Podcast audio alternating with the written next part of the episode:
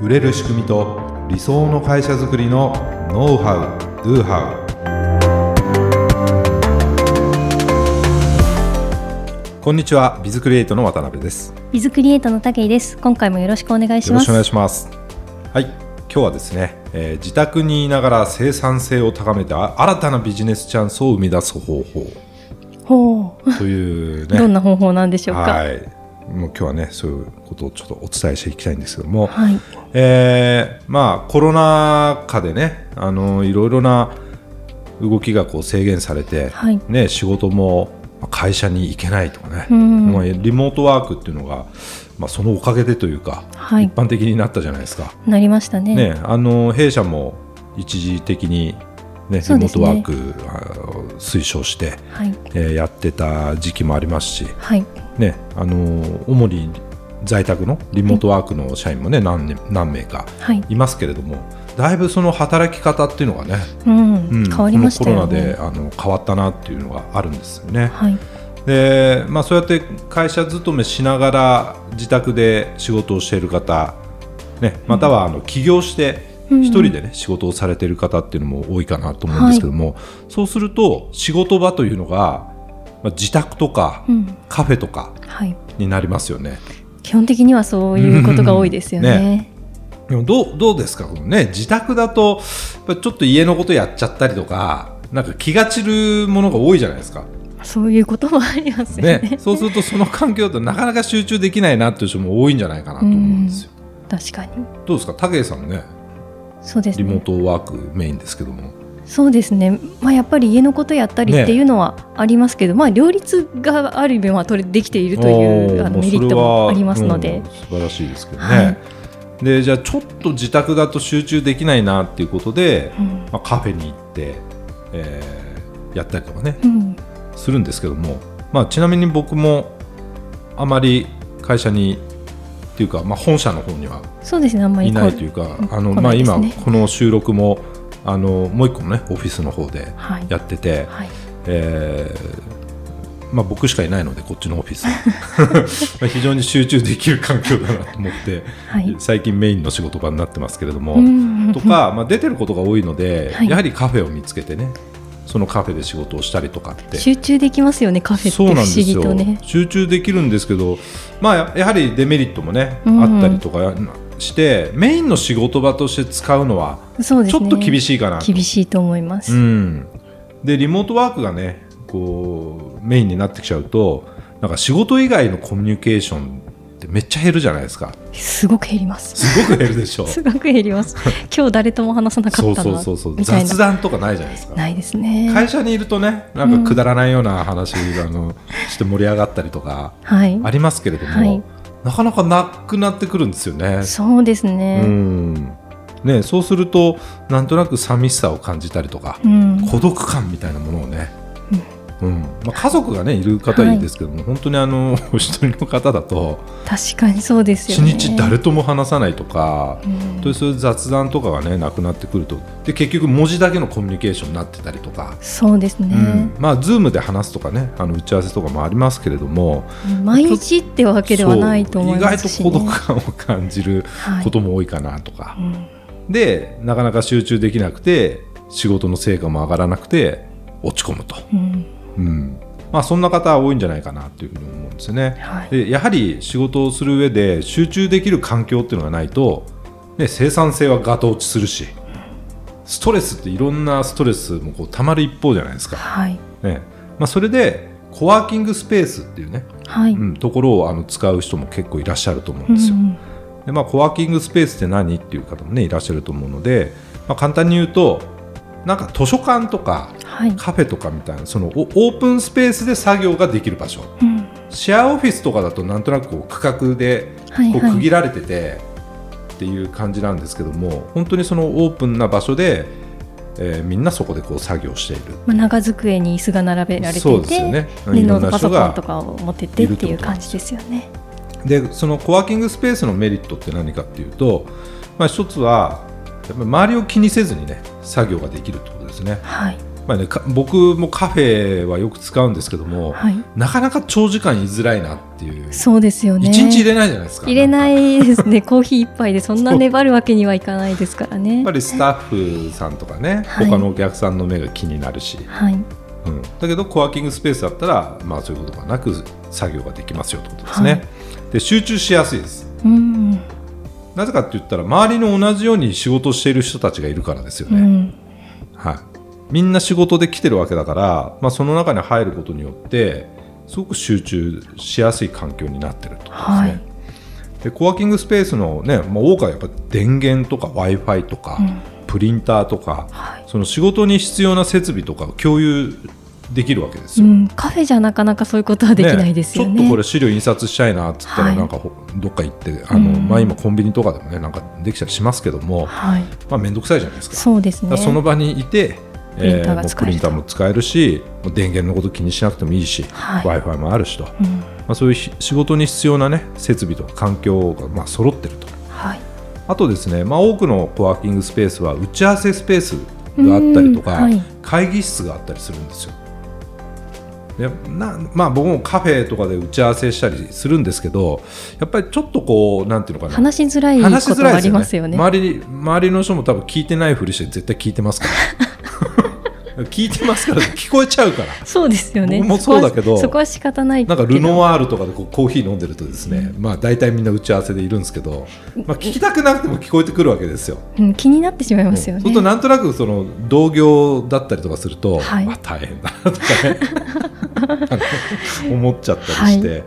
まあねまあ、そういうのもあるんですけどもそこからね、もしかしたら情報が漏れてしまう可能性もゼロではないですからね。そうだら危ないんですよはねそい、ういう意味でうもね、ん、ちゃんとした会議室の方が安心ですしね。だからその軽めのね打ち合わせするススペースとか、まあ、しっかりと、まあ、がっつりと会議を行えるような会議室とか、はい、まあ、そういったものも用意されているので、まあ、安心した話ができるっていうメリットがある、そして、まあ、ここいすごく大きいんですけどもそのやはりですね新たなビジネスチャンスを生み出せる環境にあるってことなんですね。ほーうん、ああの仕事しに来てる人たち、ねはい同業の人もいれば多種多様の業界の人もいるんで、はい、でそこにいるとこう接触機会をねあのコミュニケーションする機会があったりとかそのコワーキングスペースが主催するなんか交流会みたいなのとか、まあ、へーいろいろそういうのもそういうのもあるんですね。あのあるんですね。はい、はい、とそこでなんかつながった人と新たな情報をね入手できたりとかいやどんなお仕事されてるんですかとか言っていやこういうことやっててって言うとあじゃあちょっとこれお願いできませんかねみたいなおー仕事をお願いし合ったりとかちょっとこういうのやりませんかとかこういうビジネスやりたいんですよみたいなねおーあじゃあちょっと私こういう部分で関われますよとか,、なるほど、そういうマッチングがあうるん、んでだす、からね新たなそのビジネスチャンスを生まれる可能性があるんですねはあこれ一人でやってたらなかなかできないじゃないですか、そうですね。うん、まあコワーキングスペースってねそんなメリットがあるんですけども、はいでもなかなかそこにこう出向くのもなとか、そうですね。ねあのー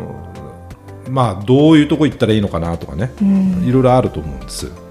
でそんなねコワーキングスペースの良さを生かしたですねはい、そのオンラインコワーキングスペースというねはい、とかバーチャルコワーキングスペースとも言うんですけどがあるんだよっていうのを、まあ、何回か前のそうですね、ポッドポキッャドストキで。ャストのね、はい、中でちょっとあの武井さんの方からこういうの気になってるんですって話があって、でそこから僕もいろいろ調べたんですよ。は気にあ、なてそうだったんですうんね。コワーキングスあのオンラインコワーキングスペースのね。はい、でまさにそのコワーキングスペースを本当にこうバーチャルにこう移したみたいなうん、感じなんですけども、まあ、イメージ的にこうテーブルがあるんですね、はいテーブルがあってそこに椅子がうん、置いてあってみたいな、はいはいはいまあその見取り図みたいなのがねあってでそこに参加したらどこの椅子に座るかみたいなはい、 ありま感す。じで行くんですよね。はい、そうそしてマイクとかカメラをこうオンにオしンにてして、会話することもできるし、まあ、仕事中は、ま、あのカメラだけオンにしといてとか、うんで他の人も黙々とこう作業してるところがこう見ようと思えば見れまある見みたらいれなる感と。じなんですよね。はい、うん、でなんかこう話しかけることもできるし、とかでなんかいろんな部屋があるんですよねそのうん作業に集中したい人の部屋、はい、はい、だからえーマイクもカメラもオフにしてうんただ黙々とやるとかあとは雑談ができるような部屋とか部。屋とかあとオンライン飲み会あ、そんな、そうそそういうのんなのもあるんですね。あるあるんですよだかはらなんか仕事が終わったらねその席に移動しそてっち行ってオンライン飲み会に参加するみたいなへえこ面とも白まあいでですきるねっていうですね。すごい交流が全ね、く知らない人とすごく交そうなんですよ流知らない人同士なんですけどそういうところから交流が生まれるってことなんですよね。でやはりいいなと思うのはこの人の気配を感じながら作業することができるってことですね、はい、うんまあ、そこがすごくメリットだなと思うんですね、うん、要するに一人でやってるからなんとなくだれてしまったりとか、はい集中がね途切れたりとか気が散ったりってするけど、まあ、同じように黙々と作業してる人がいると自分もやろうっ自分もそうやんなきゃっていてう気も そうなんですよねするしね、はいなんとなく見られてる感があると、はいやはりあのオフィスでやってる時がいいっていうのは別に誰も見てるわけじゃないんだけど、周りに人がいるからなんとなくちょっと適度な緊張感を持って仕事ができるっていう良さはあるわけじゃないだかはいらそれをこうバーチャルでうんこう作れるっていうのはすごくいいことですよねもういいなと思ったんですよね。はいであのーまあ、いろんなコワーキングスペースの、まあ、サービスというかサイトがあるんですけども、まあ、一つね今日面白いなと思ったあのコワーキングスペースをあの紹介するんですけどもはい寿司ワークっていうところなんです寿司ワー寿司ワークお寿司の寿司ですクおおそれはどんなサービスなんこれですかどういうサービスかっていうと、はいあのーまあ、25分間集中して作業して5分休むっていうサイクルを繰り返せるような仕組みがあるんですようーんでその一つのスペースについて最大5人まで5人まで、うんのあのメンバーっていうかなあのそそのテーブルにはいるんですね、はいはい、でそれがまあ多分自動的にこうアサインされるような感じだと思うんですけどもでその他のメンバーがどれぐらい作業してるかとリアルタイムに知ることができるってことなうーんですよんで ど入るとです寿司ワークっていうぐらいなんでまずですねそこに入るとですねこう寿司屋の大将にはい今日何貫食べたいかっていうのを伝えるんですねなるほどそうで25分間作業すると1貫の寿司を握ってもらえるんですよなるほど 面白いで要するに何貫食べるかっていうのを宣言することで今日1日の作業時間の目標になるってことなんです、なるほど、うんでこの25分間作業するっていうのはこれがポイントでこれポモドーロテクニックっていうんですねまあそれ使われてる方もねいらっしゃると思うんですけどはい25分間集中してやって5分休んでっていうそのサイクルを繰り返していくっていううーんなんかポモドーロってあのイタリア語でトマトっていう意味なんですよねそうみたいですねでその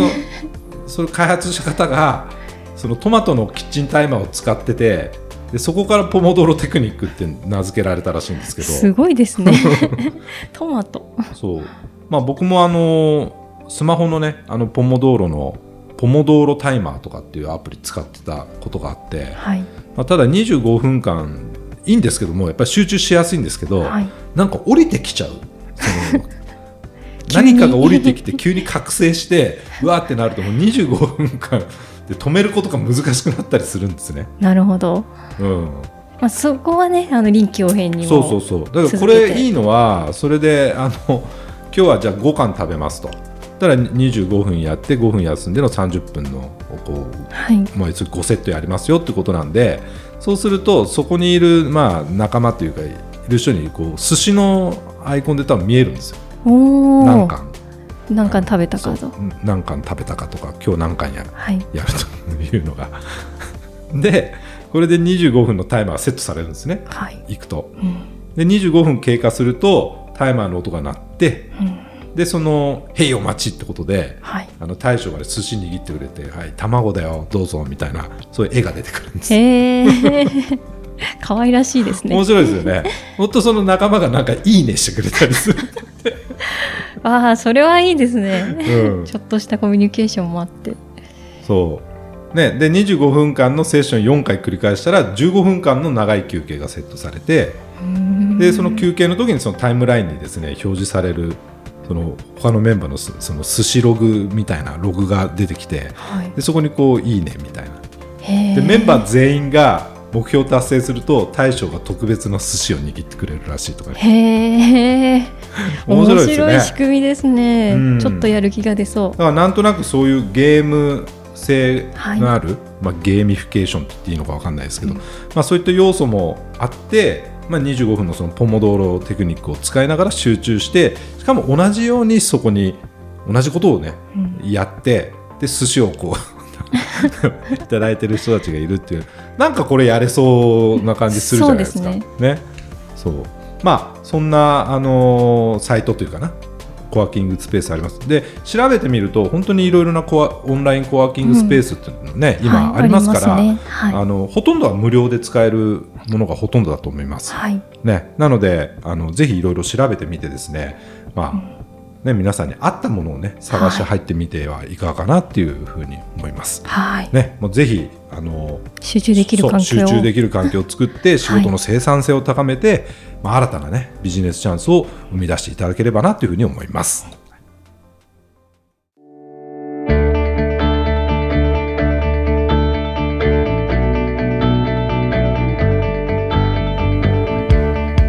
はい、ありがとうございました。ありがとうございました。はい、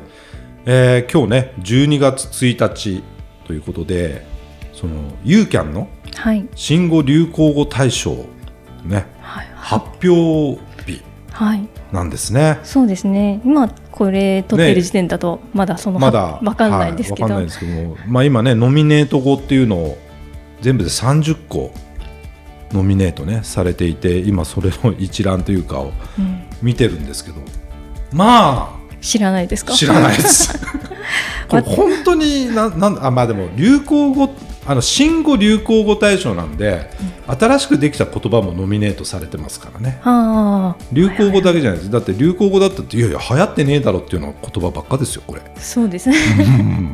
まあ 私も知らない言葉が結構あるなと思ったんですけど、それ以上に渡辺さんの方が知らなかったという。知らなかったですね さっきあの一骨確認してたんですけ ど、まあ、でもナンバーワンのイカゲーム、まあ、これ僕ドハマりして見てましたからそうなんですそうね。でも武井さん知らなかったでしょ逆に私は全く知らなくてオンラインのゲームか何かだと思ってました。ネットフリックスのねめちゃくちゃ大ヒットしたあの韓国の,、はい、ああ、あのドラマですけどそうだったんですうね。んこれ何だと思いますこれ大賞対象なんですかね。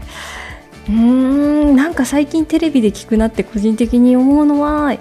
SDGs かなとは思なんってかるんでね、すこけど、れ今あのいろいろ確認してと思ったのはやはりねあの今年はオリンピックがあったのではいオリンピック絡みの言葉あと、そうですねコロナ絡みの言葉がやはり多いなってそういでうすね印象ですねう。んはい、僕は